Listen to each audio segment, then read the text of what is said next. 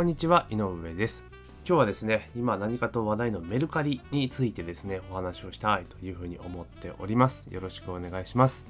えーなぜメルカリの話をするかと言いますと、最近ですね、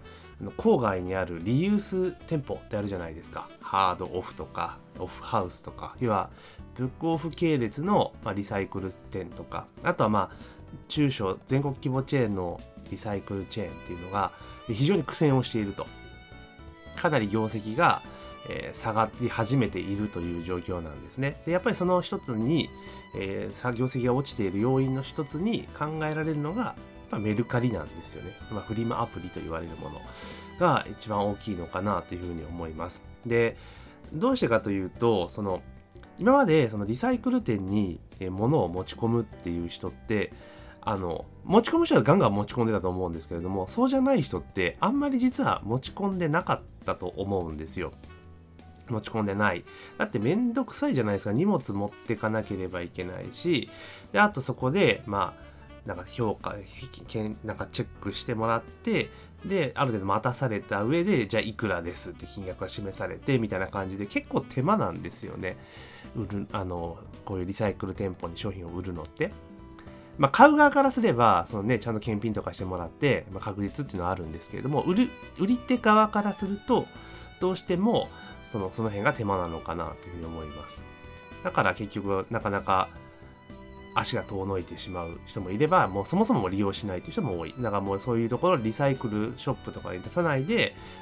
もう捨ててしまうという人も結構多かったんじゃないかなと思うんですよね。でそんな中に、まあ、ヤフオクとか、えーが出てきたと思うんですね。ただ、ヤフオクって多分やられてる方はそんな手間じゃねえと思うんですけれども、あの意外にめんどくさいんですよね。手続きとかしたりしなきゃいけないから。っていうのと、あとやり取りをしなきゃいけない。まあ、今どんどんどんどん改善されていって、フリマモード的なものありますけれども、ヤフオクはまあなかなか、まあ、やれる人は全然やるんですけれども、めめんどくさがりの人はやっぱやらない。で、その時に登場してきたのがメルカリなんですよね。で、メルカリのいいところって何かっていうと、要は自分は売りたいものかこれ売りたいと思ったら、スマホで写真をパシャパシャパシャと4枚撮って、で、タイトルつけて、で、商品説明ババババッと書いて、で、あとはその送り方とかその辺をちゃんと必要事項を入力してすぐ出品なんですよ。で、ほんと簡単にできちゃうんですよね。驚くぐらい簡単にできてしまうっていうのがあります。で、結局それで、あの、見てる人も非常に多いっていうのは、まあ、手軽に出品ができるっていうところがやっぱ売りなんですよね。それでこのスマホっていうところに着目したのがやっぱすごくて、で、結局今まではそのリサイクルとか出さなかった人も売るようになってきてるんですよ。だから市場全体のパイが多分ドンと増えてきたっていう感じだと思うんですね。で、あの、結局そのフリマ市場とかそのオークションとかもそうなんですけれども、フリマ市場の場合特にも価格設定って主観じゃないですか。客観的な理由なんてないですよね。大体これで自分が妥当と思えば買いますし、妥当と思わなかったら買わないっていう状況になると思うんですよ。で、そんなこんなで思ったより高く売れたみたいなケースがどんどんどんどん増えてくる。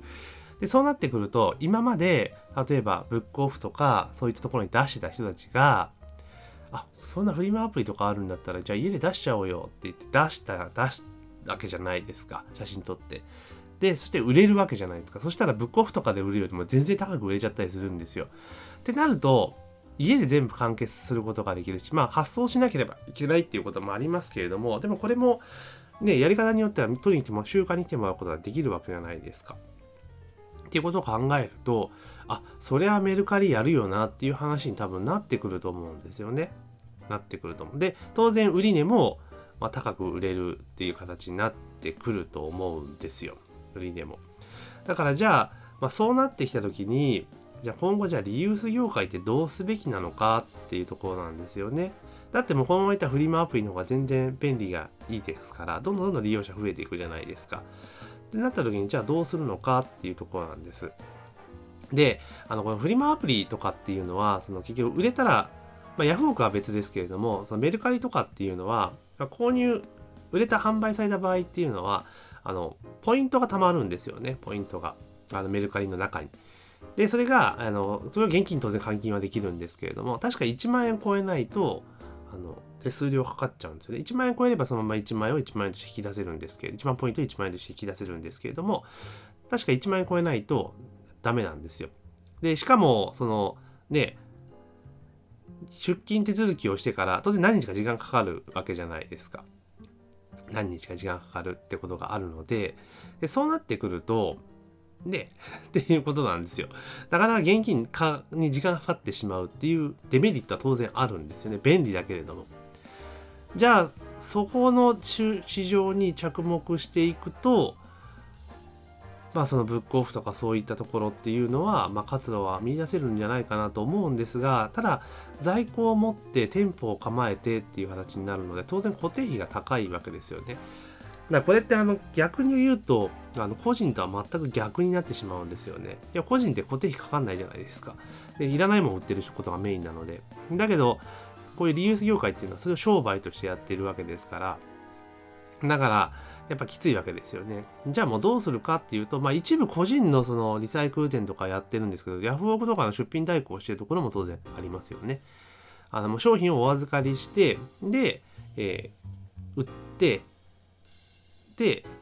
要は出品を代行する、販売を代行するっていうことをやってる。だから商品の所有権自体は移らないっていう形ですよね。だから映らないっていう状況で出品をして売れたらその分の手数料いくらかもらうっていう形のやってるところ結構出てきてると思うんですねだから今後は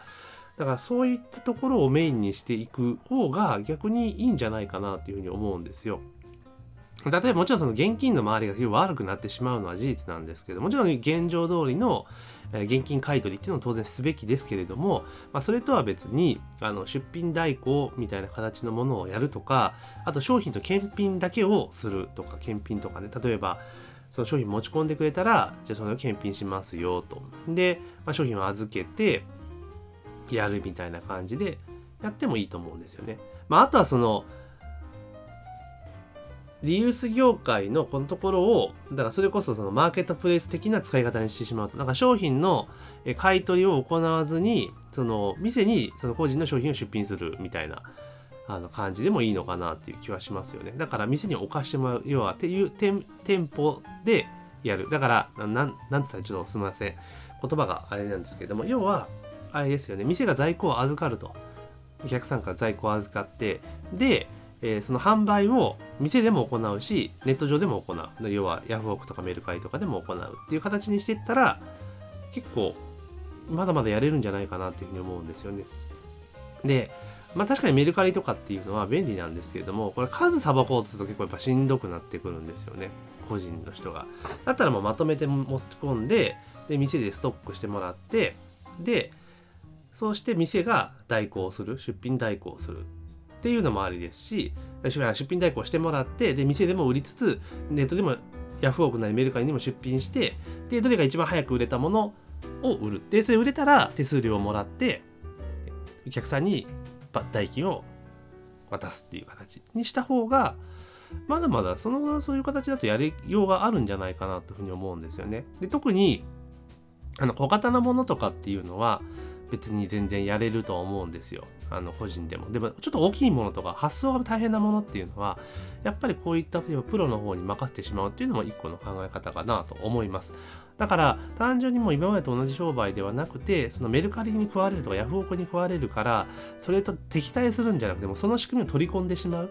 でかつ消費者がお客さんがちょっと手間だなと思ってるところを代行するでそれに対してフィーをもらうっていうスタンスにした方がいいんじゃないかなというふうに思うんですよね。例えばまあ見せ方次第じゃないですか。例えば1個の商品でまあ大きさによって例えば1ヶ月間は無料ですよと。で2ヶ月目以降はま保管料いくらかかかりますよっていうやり方だっていいわけじゃないですか。で自宅にそれでたくさん取っちゃダメですけれども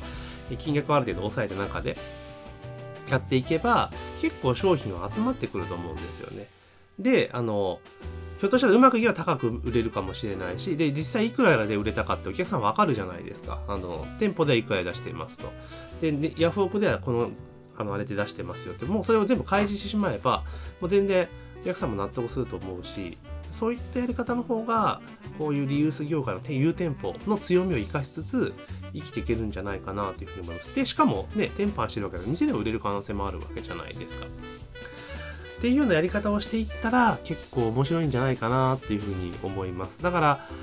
まあ、今までみたいにそのでっかい店構えっていうので、まあ、今後新規の店は行くのはあれですけれども、まあ、今後出店するようなお店であればあんまり店の規模はでかくせずに、まあ、倉庫とかそういうとこメインにしながらやってった方がいいんじゃないかなと思います。だからむしろそういった方向に舵を切ればまだまだまだまだやるやれるんじゃないかなって逆に思います。で特に中古品とかでトラブルで検品あので買ったはいいけど動かなかったみたいなことがあったりするわけじゃないですか。で、そのちゃんと検品済みですとかいうのが書いてあると若干高く売れたりやっぱするので、まあ、そういったところをやっぱ強み武器として、まあ、サービスとしてその従来のメルカリのユーザーとかそういうところに切り込んでいくっていう方が結構業界もすごく伸びていくでしょうし、これも全然リユース業が伸びると思うんですよ、今後。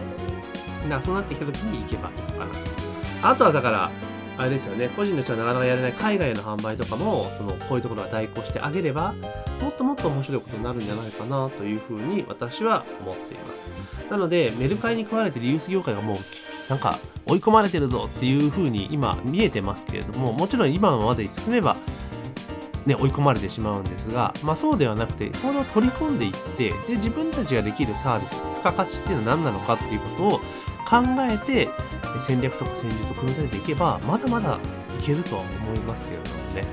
逆に言うと家電量販店の方が絶対しんどいんじゃないかなと私は実は思ったりしています。というわけで今日はえー、メルカリに食われるリユース業界の悲鳴っていうような形の記事が出ていましたので、まあ、それをもとにですね、えー、今後私がリユース業界で、えー、お仕事をするならこんな形で仕事をするなっていうふうに、え考えたことを、え音声でお話をさせていただきました。というわけで本日の音声は以上になります。ありがとうございます。